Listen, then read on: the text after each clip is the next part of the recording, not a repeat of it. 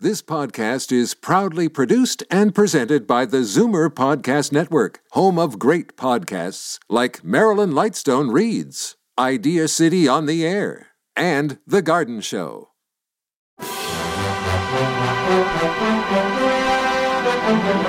It's Zoomer Radio's Theater of the Mind with Frank Proctor. Open your mind as we fill your head with amazing thrills, chills, and laughs. Theater of the Mind. The best love programs from radio's golden age. Only on Zoomer Radio. Now, here is your master storyteller, Frank Proctor. Well, thank you and welcome to the show. Tonight we feature a Little Herd series, since only three episodes exist, where Glenn Ford starred as the detective for hire, Christopher London. And there's a Canadian connection here, too. Glenn Ford was born on May 1st of 1916. His father was an engineer with the Canadian Pacific Railway, and when Ford was six, the family moved from Quebec, first to Venice, then to Santa Monica, California. He was best known for playing ordinary men in unusual circumstances. He was most prominent during Hollywood's golden age as one of the biggest box office draws of the 40s, 50s, and 60s, who had a career that lasted more than 50 years. And although he played in many genres of movies, some of his most significant roles were in the film noirs Gilda of 1946, The Big Heat 1953, and the high school angst film Blackboard Jungle 1955. However, it was for comedies or westerns which he received acting uh, laurels, including three Golden Globe nominations for Best Actor in a Comedy Movie, winning for Pocketful of Miracles in 1961. And oh, yeah, he also played a supporting role as Clark Kent's adoptive father in Superman 1978. Five of his films have been selected for the National Film Registry by the Library of Congress after being uh, described as culturally, historically, or aesthetically significant. While attending Santa Monica uh, High School, he was active in school drama productions, and after graduation, he began working in small theater groups. And while in high school, he took on odd jobs, including working for Will Rogers, who taught him horsemanship. Ford later commented that his father had no objection to his growing interest in acting, but told him it's all right for you to try and act if you learn something else first. Be able to take a car apart and put it together. Be able to build a house, build every little bit of it, and then you'll always have something. Ford heeded the advice of his dad, and during the 1950s, when he was one of Hollywood's most popular actors, he regularly worked on plumbing, wiring, and air conditioning at his home. Well, j- let me jump to uh, 1941 when he acted in the film So Ends Our Night, where Ford delivered a poignant portrayal of a 19 year old German exile on the run in Nazi occupied Europe.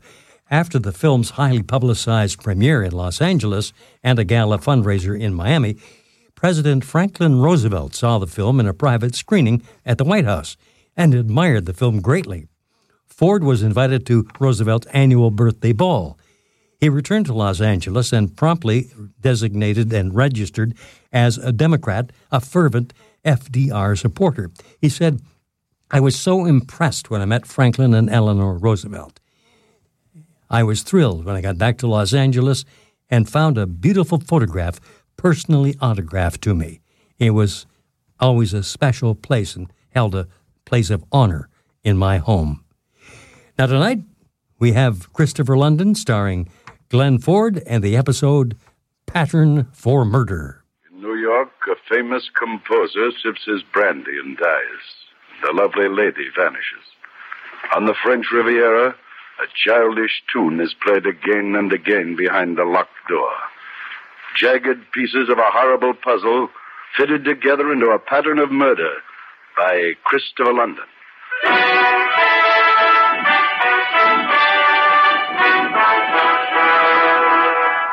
The National Broadcasting Company presents Christopher London, created especially for radio by the world's most widely read mystery writer, Earl Stanley Gardner.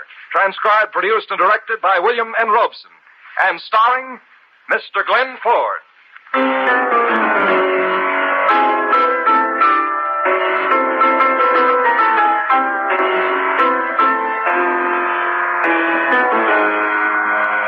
am Christopher London, who can't even take a little walk in the moonlight with a beautiful woman without finding a dead body in his path.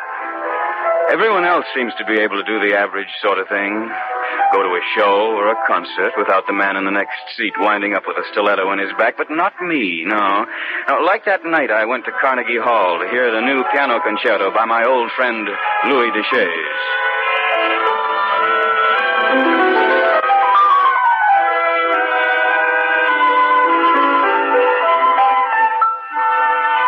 Louis was the kind of man you seldom come across anymore. Vital despite 60 odd years, with an eye for the ladies, 20 cigars a day, evenings of brandy, roulette, and romance.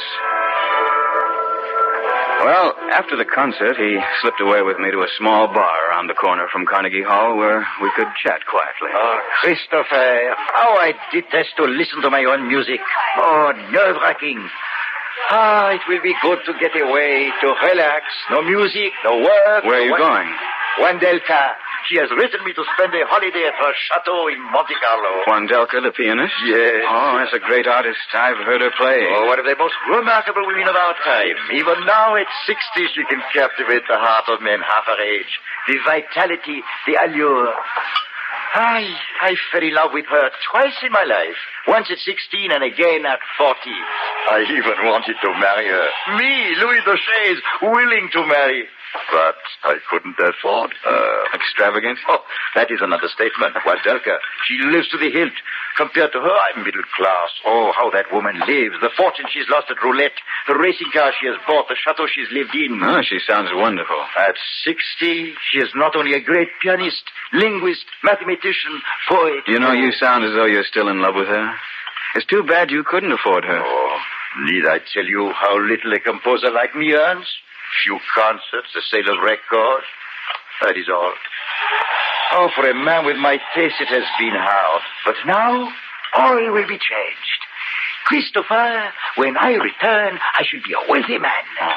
How are you going to manage that? Uh-huh. I cannot tell you, Christopher. I beg your pardon.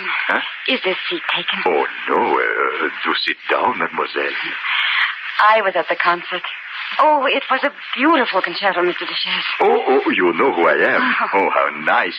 And you are? Oh, just a girl called Anne. And uh, this is Mr. London. Hello. Hello. Nothing around, gents. How about you, young lady? Uh, yes, the young lady may have whatever she wishes. Oh, no, I only intended. Oh, but I insist. Oh, thank you. A vermouth cassis, please. Another cognac for me. Uh, Christopher? No, no, thanks. Anne, may I tell you that you are the most beautiful young lady that I've met in many a dahlia?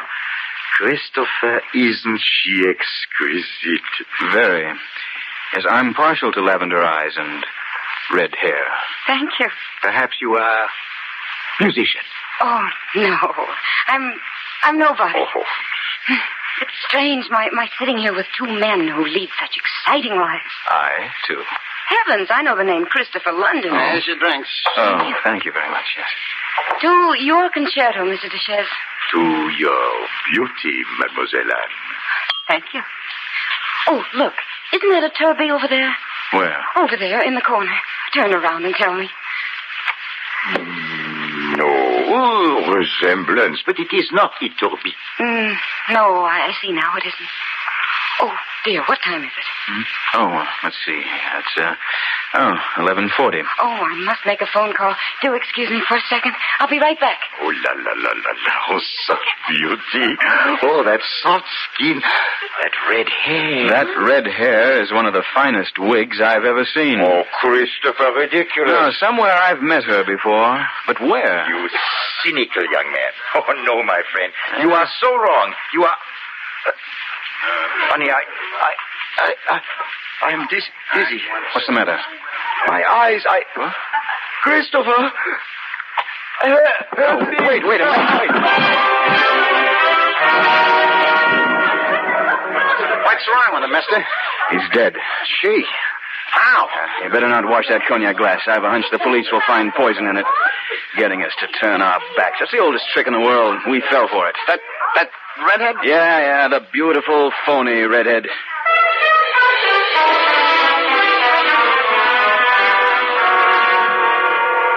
You were right, Mr. London. Poison. Uh, How about the girl, Inspector? Not a trace. What gets me is the motive. Why bump off an old guy who writes music? Maybe the music was real lousy, huh? No, no. Somebody didn't want him to go abroad. That's tough luck. Europe must be swell this time of year. Uh, Yes, I, I think it will be. What do you mean? I'll see you when I get back. Where you going? To the south of France. There's a woman I ought to meet. Ah, that's different. I thought you were going on business. I am Inspector Grim Business. It's always hard to lose a friend, especially when his music has brought joy to a world which needs all the joy it can get. I was angry, cold angry. Poor Louis Duchesne. Never again to see his old love, the great, the famous Wandelka, and to come back a wealthy man. What did it all mean? Why should he die at the hands of a girl with lavender eyes and a lilting voice? So I boarded a plane for France.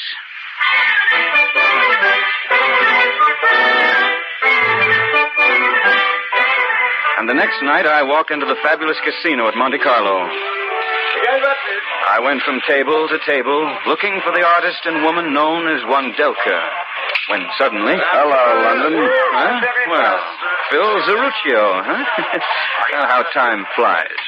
Last time I saw you, a, a grand jury was indicting you for murder. Yeah, but I got a good mouthpiece. How's Broadway? A lot safer since you were deported, Phil. I got news for you, London. I ain't particularly delighted at seeing you here. Afraid I'll spoil some little project you're working on? Listen, I'm a respectable businessman here. Bought myself a chain of restaurants. Pure as the driven snow, you might say, speaking of me. I'll bet. Probably every politician from Marseille to Rome is bribed up to their beards. Talk sweet, London. Better yet, don't talk. Just beat it. Get out of Monaco. Try Bulgaria or Iceland. You know, I've often wondered, Zeruccio, did you really have 40 guys killed off like the DA said? Or was it all a mistake? I'm warning you, London. Stop needling. I got full in Europe. I can have you out of here in a day. Keep your nose clean and stay out of my hair. I knew Phil Zeruccio. Compared to him, Lucky Luciano and Lepke were sissies. Or was he on the level about turning over a new leaf? And what was he doing here in a plaid dinner jacket, wandering about the casino of Monte Carlo? Did he know the girl of the lavender eyes? Had he ever heard of Wandelka? I strolled out into the gardens, thinking, thinking. Penny for your thoughts, Kit. What? Oh, well, Professor Sullivan. Oh, bless you, Kit. It's good to see you. I've missed you dreadfully. How did you know I'd be here? Intuition, my now, friend. Wait a minute. Don't kid me, Professor. Every time I'm working on a case, you pop up. Havana, Paris, everywhere I go. Ah, but you pay me so well, Kit. Now, can I do any favors now for you? I'm your humble servant. You can trust me. Ah, oh, yes, always for a price. huh? You've been in jail since I last saw you? Oh, only a fortnight in Algiers. Oh, Kit, Algerian prisons are gloomy places. Well, I suppose I've got to let you help me. yes, that's right. You're my conscience, Kit. You always pay me to do something legal and save me from evil associations. I've a proposition. Oh, those words are like rose petals. How much? Oh, fifty. What do I steal? Do you know a woman called Wandelka? Oh, yes, a great woman. Great pianist. A beautiful. Take me to her chateau. Oh, now I'd be cheating you if I did that. See, the poor lady was. Did you say was? Yes. May the saints cherish her. Wandelka died yesterday. Tomorrow morning is her funeral.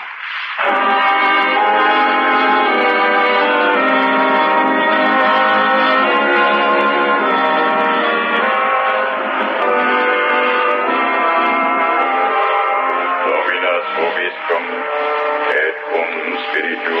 Stand uh, here, Professor, behind this tombstone. I dislike graveyards intensely. Yes, but th- this funeral fascinates me. I wonder who are those two mourners? Hmm? Oh, they are only relatives, her sister and her niece. They came from Poland only recently. Uh-huh. I wonder what they look like. I wish they'd raise up their veils. Amen. Huh, Ah, that's better. Oh, thank you. Well, the mother must have been a beauty in her day. Wandelka was even more beautiful at 60. Her only relatives, huh? Oh, yes, yes, that's right. She never married, did she? Oh, the niece is exquisite. Yeah, here now. Isn't she the most beautiful brunette you've ever seen? So she just came from Poland, did she? Yes. Hmm. Well, the day before yesterday, I saw her sitting at a bar on 56th Street in New York in a red wig. Oh, that's impossible. No, she came from Poland. professor, it grieves me to tell you this, but you're a liar. Oh, Kit. If you didn't pay me so well, I'd be hurt to the quick. Now, how well do you really know these two women? Come on, now, tell the truth. I've never spoken a word to For her. $50 more, would you tell me the real truth? Oh, well, in that case, Yes, I thought so. cash. Oh, Professor, Professor, oh, you're a rascal. All right, here you are. Good, good. Now, the truth is this. Those charming women pay me to stay in this town so that I can notify them should anyone try and get near Wendolka's chateau. Why are they so eager to keep people away from that house? Who knows? Perhaps, I'll merely say, perhaps, Wendolka is not in that coffin at all.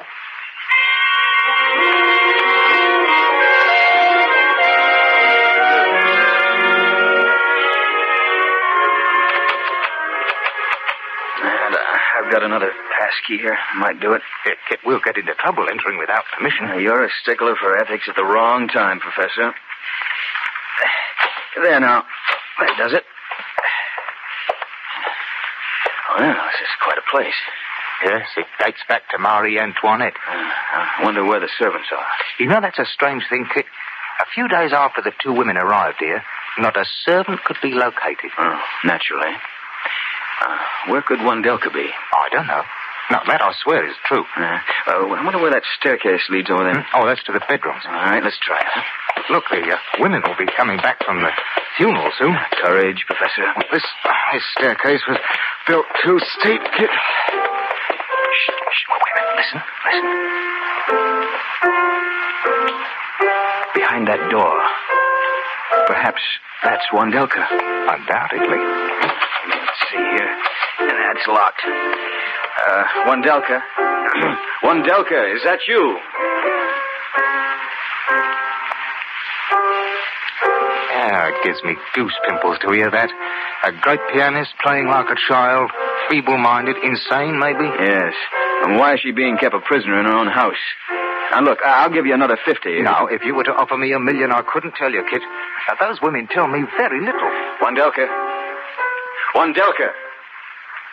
Look, I know you're being held a prisoner. I've come to help you. Can you hear me?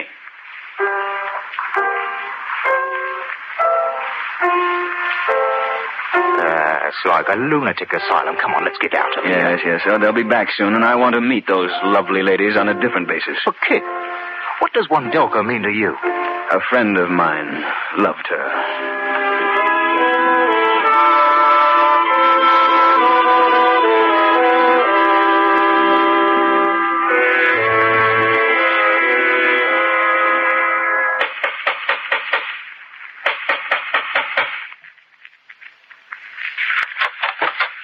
Yes, monsieur?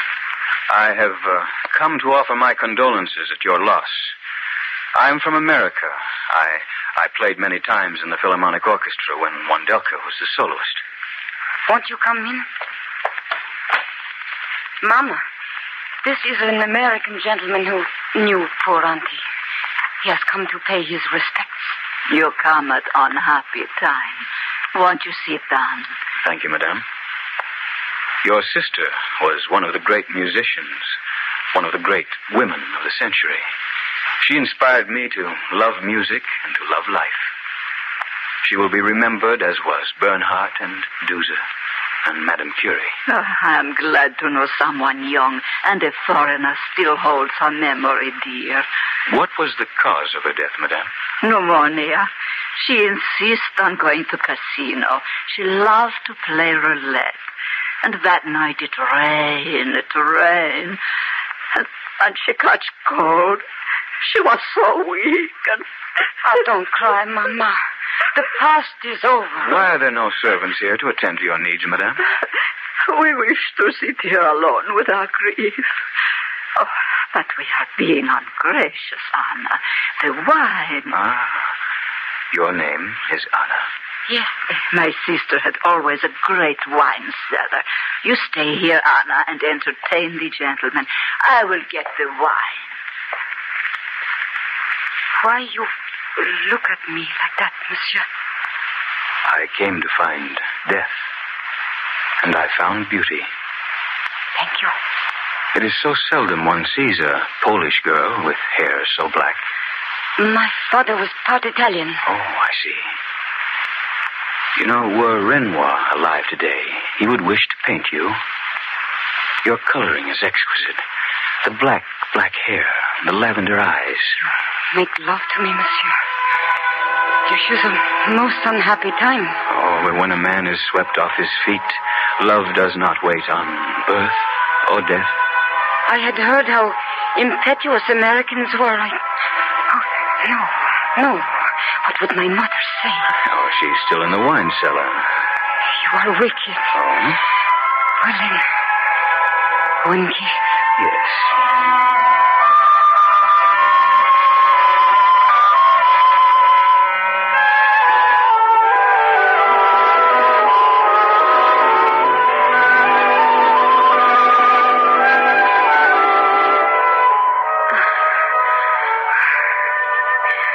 What is your name?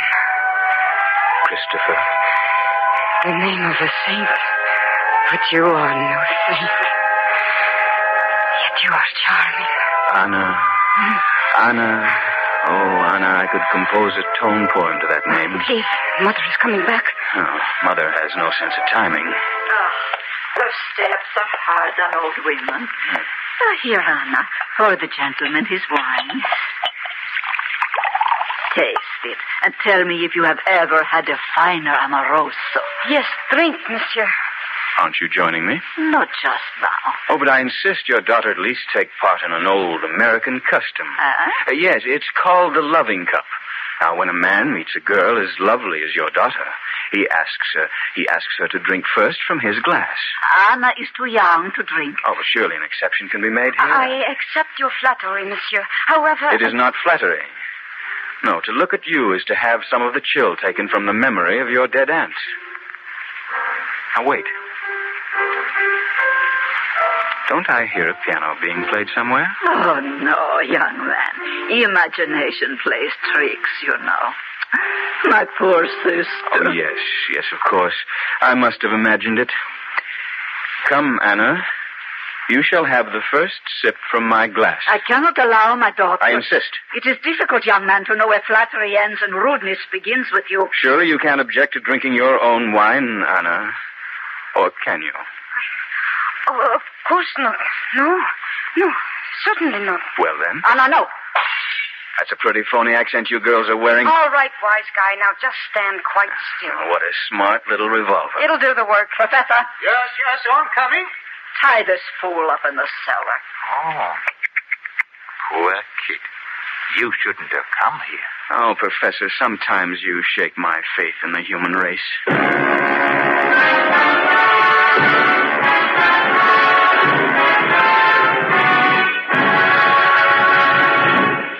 You're listening to Christopher London, starring Glenn Ford.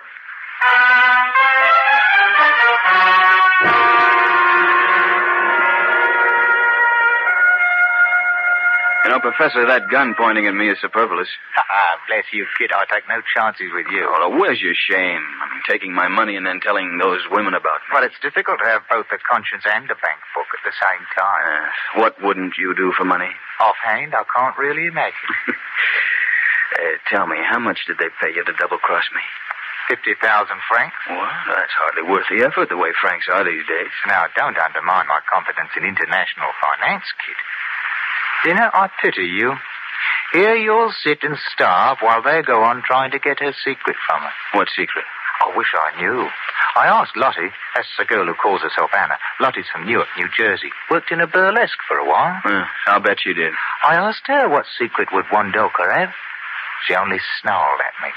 It's amazing how beautiful women can snarl. Uh, Hmm. Louis Duchesne was poisoned at the bar by Lottie. Why? He was coming to visit Wandelka. He was sure he'd strike it rich. Now, what had Wandelka written him? I mean, w- why should she, of all people, be kept a prisoner? Why the fake funeral? Too bad you'll never know the answers. You think they're asleep by now? Oh, yes. I'll think of that wonderful woman, Professor. Haven't you any sentiment? Well, for $500 in American money, I could weep buckets and at the same time cut your cords. Two hundred. Five. Either my price or I sit here and I starve. Now, which is it going to be? Oh, well, naturally, I can't let you die. That's a deal. Uh, there's no use unless I get to that room upstairs. Oh, by the merest chance, I picked the old lady's pocket. What? Yes, I have the key. And for another 50. No, no, no, no. Oh, well, what can I do? My heart can't allow you to be eaten by rats. Wait, here. I'll cut you free. That's it. Well, uh, you're a noble soul, Professor. Yes. Now, here's the key. Now we go upstairs to find Wandelka. Oh, not me. No, I've had enough for one day. I'll go back and have sweet dreams in your hotel room. Now then, give me the money. Oh, I haven't it on me. How about tomorrow? Fortunately, in the past, your credit has been good. Well, Kit, we come to the parting of the ways. I back to town, and you to. Yes, yes. Who knows where?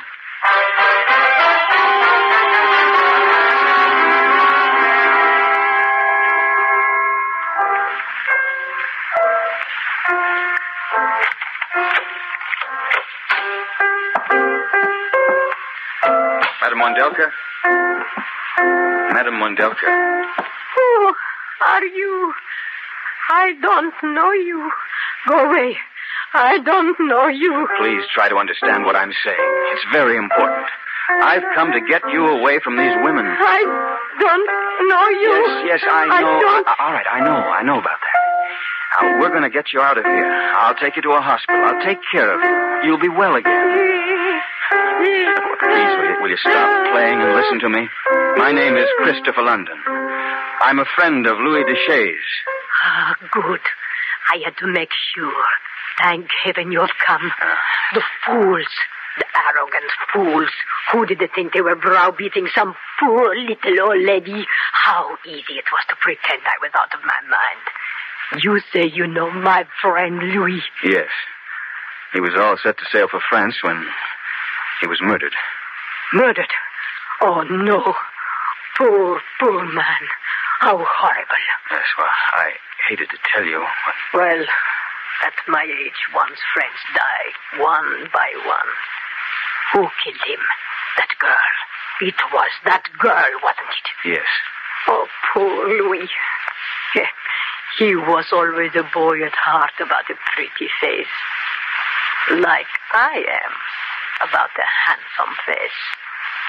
I must say, young man, I could not ask for a finer looking rescuer than you. How romantic of you to bother about an old lady like me. Well, not really an old lady. Uh, Don't be too optimistic. Uh, We've got to get out of here. This is a dangerous gang. Yes, I see them all hanged yet, or the guillotine, their pretty head chopped off. Oh, my poor Louis. Tell me, why did they kill him? He was the only one to whom I confided my secret. Secret? Young man, I have three passions attractive men, the playing of the piano, and the roulette wheel. The first two I mastered. But the third, now at last, I have, after years, I have discovered the perfect mathematical system to break the bank at Monte Carlo. Oh? This gang found out about my system. Zut alors, they take over my chateau one day, pretend to be my relatives, get rid of my friends, get rid of my servants, and I am their captive. But I do not tell them this system. I destroy all papers, all calculations. Oh, But you must have one copy hidden. Ah, I have. Now, look, this is no time to play. This is it. This is the system. Well, what do you mean? Play the tune in the key of E, using E flat as the chord for number one. It's the old musical code. Oh, Naturally. Played and varied five times. When it's decoded, the entire numerical system is spelled out. I've kept it in my mind all this time. Played it so I would not forget. Oh, yes. Okay, wise guy. I told you to keep your hands off. Hello, Zeruccio. You're at the bottom of all this, huh? Oh, what are you going to do? Don't beat me again. Shut up, you idiotic fool. Stop playing and come across to that system. What system? I'm just an old lady who. Hey, my arm, oh, my arm! Smart work, one second. Oh, no, you don't, Zeruccio. Out of my way, London. Not so fast. Get his gun. I have it. Shall I shoot them both? It would be a pleasure. You're not insane. No, and my fingers are exceptionally strong, thanks to Mozart. You silly girl. I'll stand guard, Monsieur London. You get the police. What about the other woman? Where is she? It does not matter. If she shows up, I'll take care of her. If she does not show up, the police, they will find her. Well, You're everything that Louis said, madame. Brave, wise, and beautiful. Oh, I think soon I shall play a concert dedicated to you, Monsieur. Oh, if I were 20 years younger. You are eternally young, madame. Well, hold up your hands. Oh, you caught them. Yes, I'm afraid your heroics have come a little late, Professor. Oh, Wandelka, give him your gun. He will stand guard until I come back with the police. You must be weary. Weary? Nonsense. After you are done with the police, come to the casino. I will be there playing my system. I'll treat you to champagne and introduce you to all the pretty girls. Oh, so that was it. A system to break the bank, eh? But uh, what is the system? You'd like to know, Professor?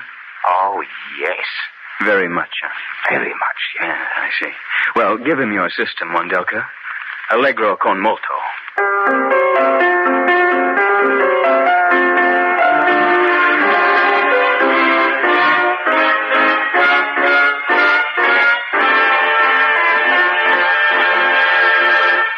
That was Christopher London, starring Glenn Ford.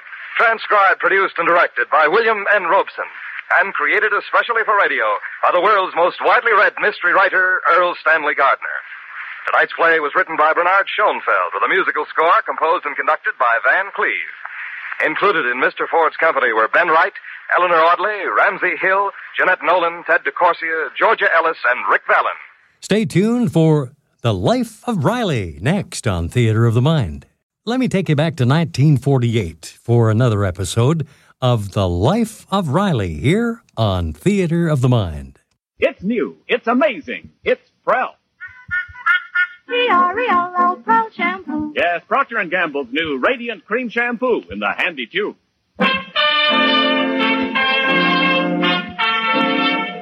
Prel brings you The Life of Riley.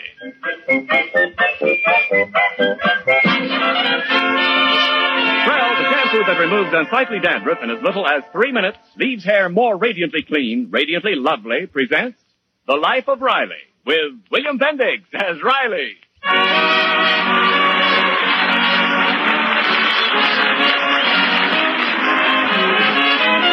Chester A. Riley has been happily married now for 18 long years. And yet, on one night of each week, Riley tears off the bonds of matrimony and becomes a gay, romantic Lothario, the darling of beautiful women.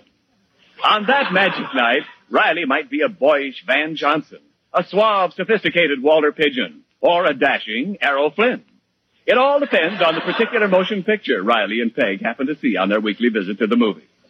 Tonight, our hero emerged from the Bijou Theater, transformed, if only in his own mind, into James Mason. At the moment, Peg Riley and uh, James Mason are sipping their usual after theater soda. Riley, are you through with that soda yet? Quite Then pay the check and let's go home. right. Oh, I wish we had a car instead of walking. These shoes are killing me. Tight. What are you mumbling about? Don't try to talk with your mouth full. There's nothing in my mouth, Peg. Don't, don't you get it? Get what? Uh, that, that movie tonight. Well, what about it? Well, look at me. Uh, notice the bushy eyebrows, the hair hanging over my forehead. Look at the shape of my ears and my shining white teeth. What uh, movie star do I remind you of? Lassie.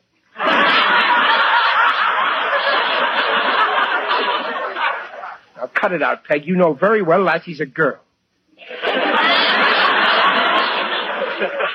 Be serious. What star do I look like? A human being. Hmm, Mm, William Bendix? Now, wait a minute. You don't have to insult me. All right, I give up. Who do you look like? James Mason? James Mason? Yes. Oh, Oh, you think it's funny? Well, if I cracked you over the knuckles with a cane, you wouldn't think it was funny.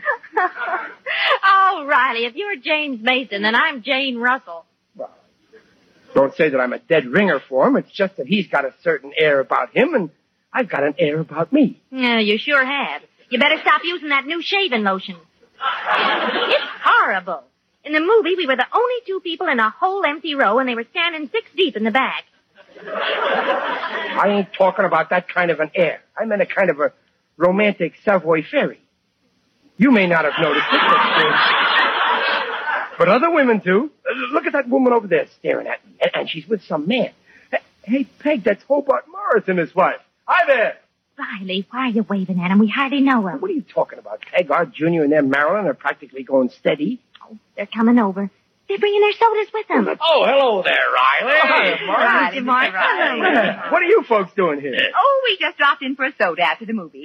Oh, did you see James Mason too? Yes, I just love him. He's charming. What? I beg your pardon. Don't I remind you of uh, anybody, Mrs. Morris? Remind me? Right. Somebody you uh, saw in the movie tonight. Uh, look at me. Oh, Riley. Look, look at the eyebrows, the shape of my ears, the teeth. Well, who do I remind you of? Somebody you saw tonight. Oh, of course. That wrestler, Gorgeous George. Not in the newsreel. Oh. You mean James Mason? You see, Peg, she noticed right away. Riley, don't be ridiculous. he, he gets this way after every movie. Uh, Uh, Riley, if you're James Mason, then I'm Jane Russell. Oh, well, I don't see what's so funny. Don't you mind them, Mr. Riley. I think you're like James Mason. Oh, thank you, Mrs. Morris. Oh, don't be so formal, James. Call me Adelaide. All right. Oh.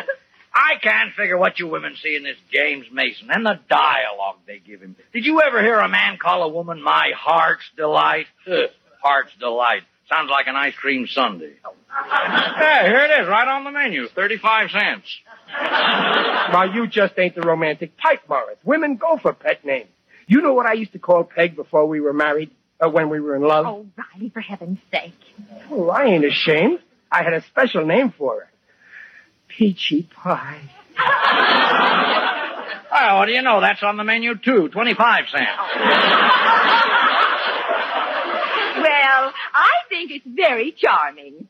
I wouldn't mind being called Peachy Pie. Well, I- I think I think we all better go home. Oh, yes, it's, it's late. Uh, can we drop you off, folks? Mm-hmm. Oh, swell. Oh, uh, you girls wait here. We'll get the car and pick you up. It's over on the lot. Come on, Riley. Yeah, okay. Uh, Riley, the check. Oh, no, no, no, no, no. Here, let me pick it up. No, no, no, I'll pick it up. No, Riley, I insist on paying. Okay, I'll meet you halfway. I'll pick it up and you pay it.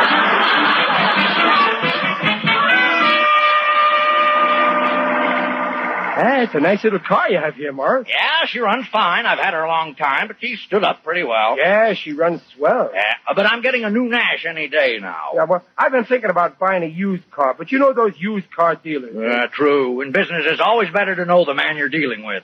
You deal with a stranger, and you might possibly run into a crook.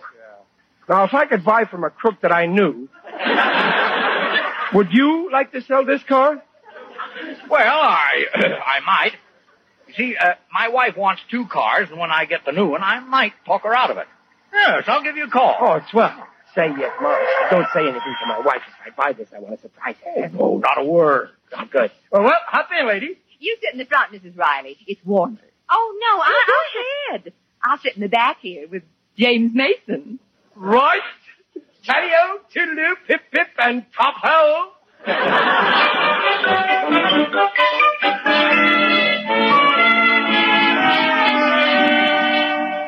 But Peg, I, I oh, don't. know- honest, Riley, how could you make such a spectacle of yourself? Peg, what did I do? James Mason. And fluttering your eyelashes at Mrs. Morris. Why, Peg, you're jealous. Jealous? Me? Oh, don't be ridiculous. I'm embarrassed. No, you, you, you're jealous, just like Morris was. Oh, Now you got Mr. Morris jealous. Well, sure, didn't you notice? He, he couldn't hide it. Couldn't stand his wife looking at a younger man. A younger man? Huh, You're at least three years older than Mr. Morris. Well, yeah, but he aged quicker. I, I stayed young for years. Happens all the time. What you call a case of arrested development. You see, physically I'm older, but mentally. Mentally, you're still in diapers. Now, Peg, let's not fight. eh? I'm not fighting them. I'm just annoyed. Naturally, but is it my fault I'm so attractive to women? Well, of all the But don't you worry, honey. I've only got eyes for you, so cheer up. You're stuck with me for life. Fine way to cheer me up. oh, come on. Give me a kiss, peachy pie. Oh, I give up. Remember, though, next time you come out of the movies, be yourself. Okay, okay, I promise. Now, how about that kiss? Oh, all right. Well, Peg, how does it feel to be kissed by James Mason? Oh,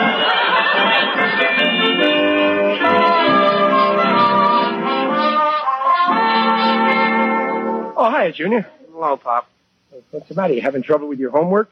I'm not doing homework. I gotta write a letter to Marilyn Morris. Oh, oh romance. No, I, I don't want to write this mush, but there's this other fella after Marilyn too, and he writes her these mushy notes, so she makes me do it too. Gee, Pop, what goes on in a woman's mind anyway? Well, don't worry, son. You're young yet. You'll find out about women when you get married. I Uh, will. Yeah, sure. Of course, by then it'll be too late. I can't write this dopey letter. what about this other kid? Ah, he can have Marilyn. Now, Junior. Junior, I'm surprised at you. What are you, a quitter? I never acted like that. When me and Sidney Monahan were both after your mother, where would I be today if I'd have said, oh, let him have her? As far as that goes, where would you be? now, now, Uh, sit down and write that letter. I don't know what to say. I'll help you. I'm an expert on this kind of thing. Uh, what's this uh, other kid like? Oh, he's a real jupe. He's got a lot of dough. He's older than me and thinks he can. Uh-huh, got the angle. Start writing. Okay. Dear Marilyn. No, no, no, no. Start off like this. Dearest Peachy Pie. Oh, oh no, Pop. Why, what's wrong? Well, a girl had to be a moron to fall for a line like that. Junior! How dare you? You're talking about the woman I love. All right. Huh? Well, go on, right. Believe me, Junior, this is the way to start a love letter. Oh, okay. Dearest Peachy Pie. Now say, uh, from the first moment I laid eyes on you, I knowed you was meant for me. Oh, uh, uh, Pop, the grammar's all wrong. Where? Oh, yeah, of course. Correct it like this. From the first moment I lied eyes on you, I know you Oh, no, no, Pop. Well, okay, you fix up the grammar any way you want. Now, now say, uh, I cannot offer you money like others, but money isn't everything. Marilyn won't go for that. Oh, sure she will. She's too young to know any better. now, finish it up and say, I can only offer you a loving heart. Make me the happiest boy in the world. You're truly your love slave. I got that. Oh, yeah, but. but Fine, now, now Pop, take it over Ah, this- to Marilyn Morris's house and slip it under her door. Can I mail it? No, you don't send this kind of a letter through the mail. You deliver it in person. It's more romantic that way. Oh, no, Pop, I can't. Listen, Junior, if you want to get anywhere with women, you mustn't be shy. Now, when I made up my mind to marry your mother, was I shy? No. I went right up to her house, walked into the parlor, turned the lights down low, put my arms around her, and whispered, Darling, lend me $2 for a marriage license.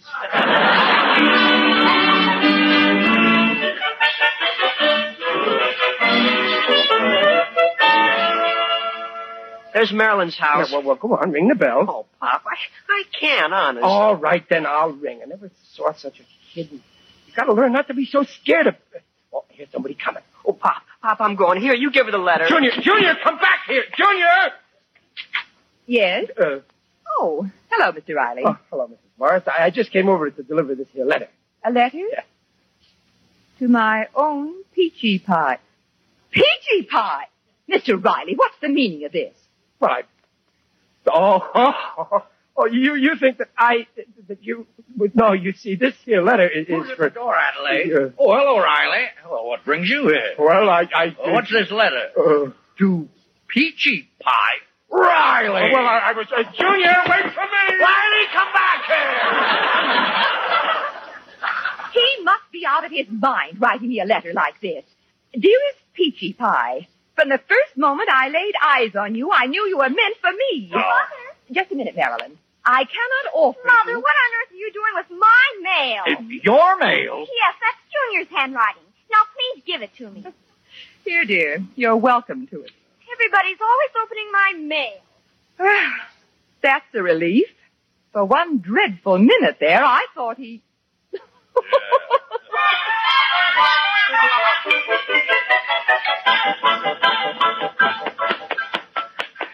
I can't run anymore, but I gotta. He may come after me. He's got a car. Out of my way, kid. Hey, Pop, wait, it's me. Junior. So, so here you are. You coward, running away. Oh, but Pop. Don't talk. Let's keep running. Pop. Hey, Pop, what are you running for? On account of you, you got me in a jam. You and your love letters. But you told me to write it. You told me to write it. Just because I told you, do you have to do it? Haven't you got a mind of your own? If I told you to jump off a bridge, would you do it?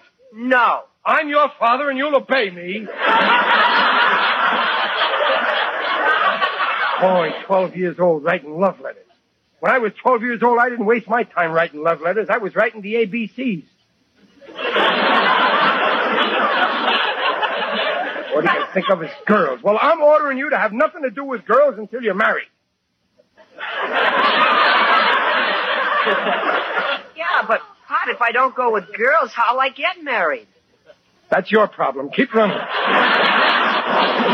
Oh, but Pop. I don't want to please. hear no excuses. You stay away from women. I'm telling you this for your own good. Women are the root of all evil.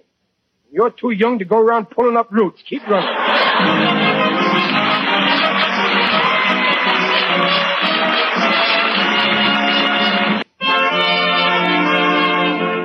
And now back to the life of Riley with William Bendix as Riley, who imagines, as usual, that he is in desperate trouble. Uh, Pop. Who's that? What's only me, Pop? Oh, you scared me. What's the matter? You still worrying about that letter? Oh, I'm in big trouble, son. I should never have run away like that. Junior, your father is a big dope. Oh, no, you're not, Pop. I think you're pretty smart. Now, you just think I'm smart because you're a dope like your father.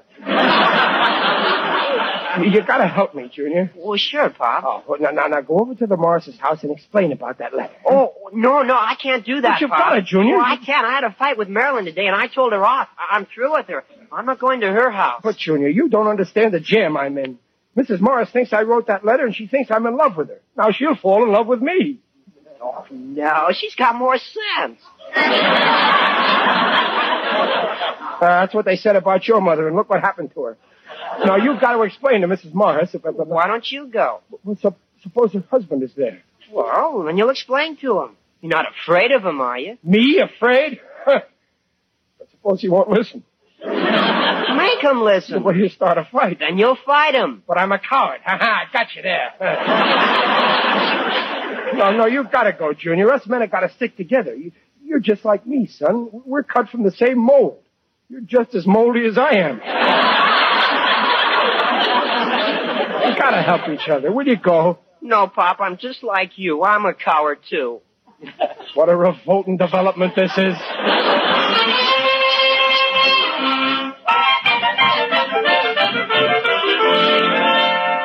Well, go on, Riley. Then what happened? But I ran away, Gillis. You ran? Yeah. Dope.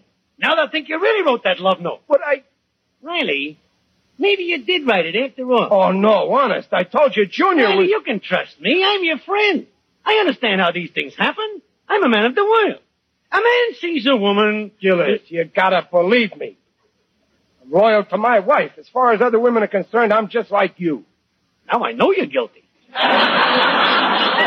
Gillis, I swear to you. All the swearing in the world ain't gonna help you when Morris comes after you. Morris? With a gun. No, he, he wouldn't do that. Oh, no? What would you do if some low sneak wrote love letters to your wife, tried to steal her away from you, break up your home? What would you do? I killed a rat with my bare hands, and he deserved it. Any guy who. ch- who- Wait a minute, no fair. I'm the rat.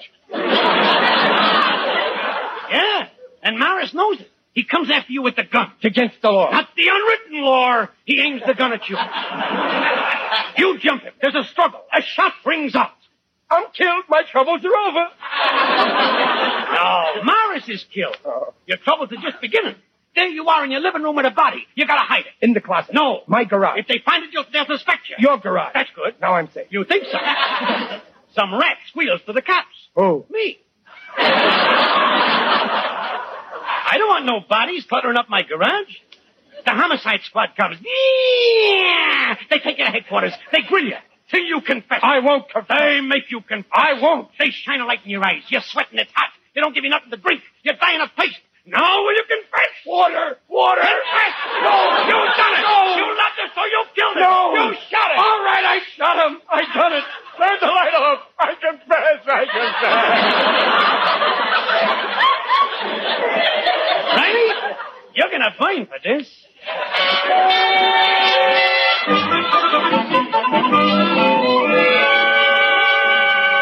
Oh, uh, Adelaide, What is it, Hobart?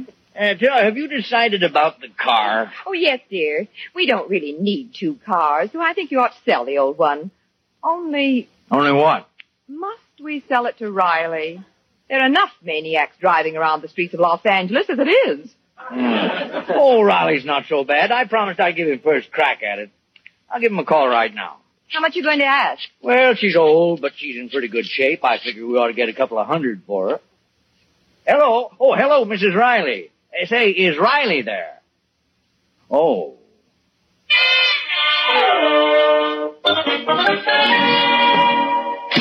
Oh, Riley, I'm glad you're home. There was a phone call for you. Phone call for me? Who, who, who who was it? Who was it? Well, now don't get excited. It was only Mr. Morris. Oh. Morris. For a minute, I thought it might be. Morris! Riley, come out of that closet.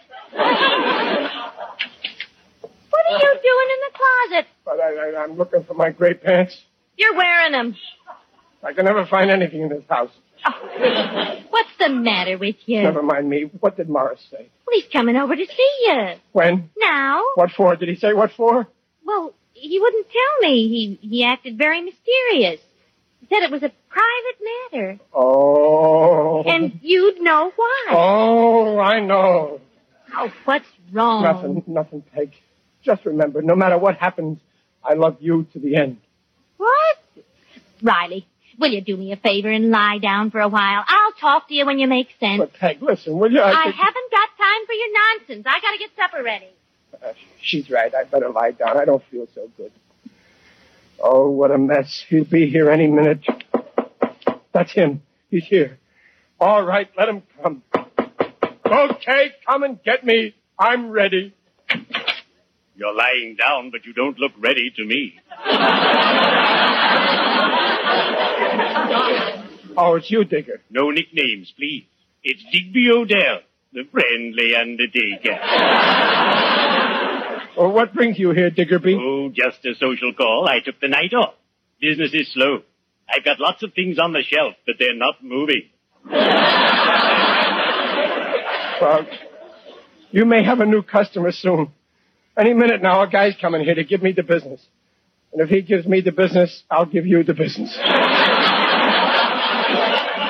Really? Digger, put away that tape measure. Forgive me, I'm just an eager beaver.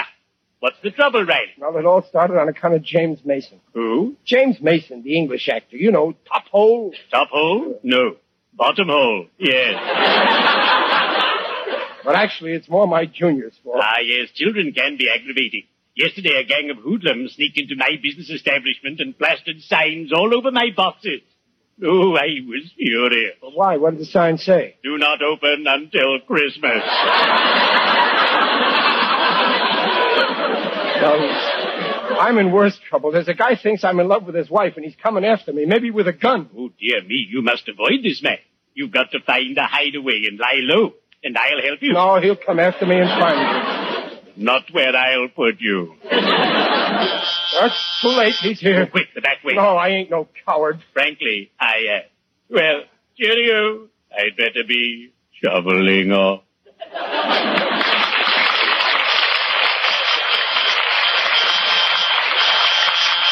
All right, I'm coming. Hello, Riley. I phoned Morris, before.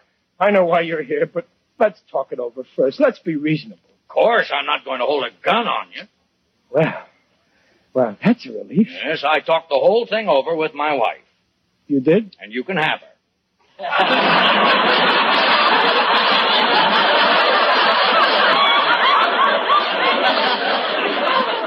You're giving her to me? Well, for three hundred dollars. Three hundred? Well, I don't think that's asking too much. I've had her a long time, but I took good care of her. Ah, Of course, anything that's been in the family that long takes a beating. and especially with four kids. But all she really needs is a good paint job. Why, the body's in good shape. You've seen it.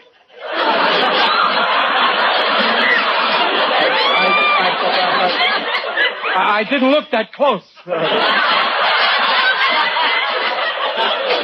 Now look, Riley, I'm not saying she's perfect. Well, on a cold night, she's liable to start wheezing.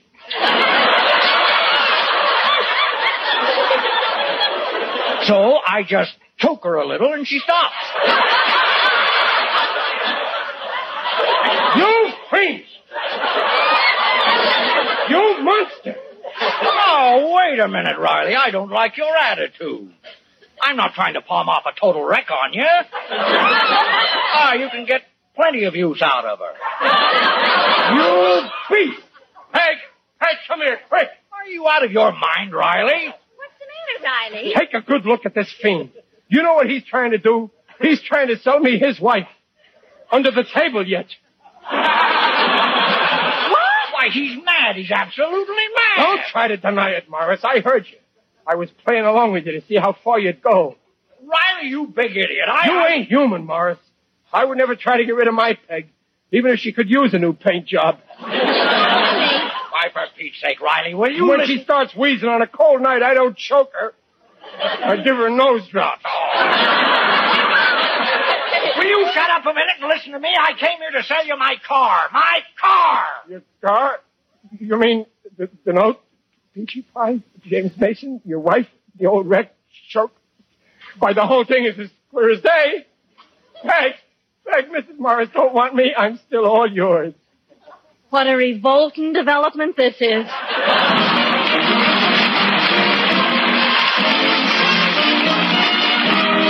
The Rileys will return in just a moment. At the first sign of unsightly dandruff, it's time to use Prel, Procter & Gamble's Radiant Cream Shampoo in the handy tube. For in addition to leaving hair radiantly lovely, Prel leaves hair radiantly clean too, free of embarrassing dandruff.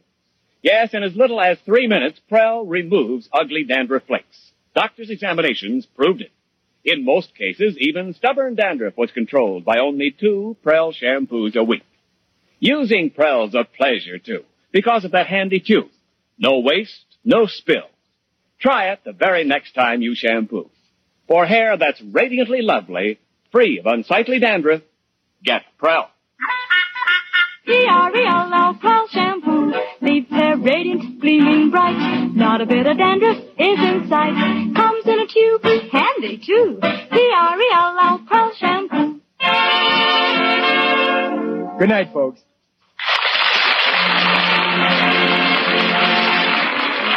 Procter and Gamble invite you to join us again next week to hear The Life of Riley with William Bendix as Riley. The script is by Reuben Ship, Alan Lipscott, and Dick Powell. Mrs. Riley is uh, Paula Winslow. Digger Odell is John Brown. The Life of Riley is produced by Irving Brecker. And remember, for more radiant hair free of unsightly dandruff, get the shampoo in the tube. E P-R-E-L-L. Prel shampoo.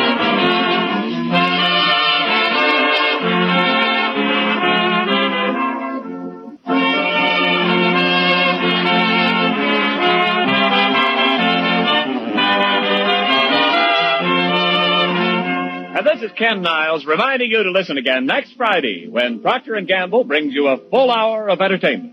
First, Red Skelton, and then, The Life of Riley. Good night.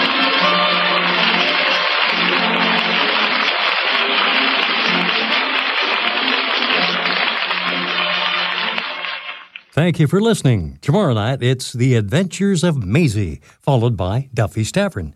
Thanks to Paul Stringer and Joel Schoenwell for technical support. The executive producer for Theater of the Mind is Moses Neimer. I'm Frank Proctor. Have a great night. This podcast is proudly produced and presented by the Zoomer Podcast Network, home of great podcasts like Marilyn Lightstone Reads, Idea City on the Air, and The Garden Show.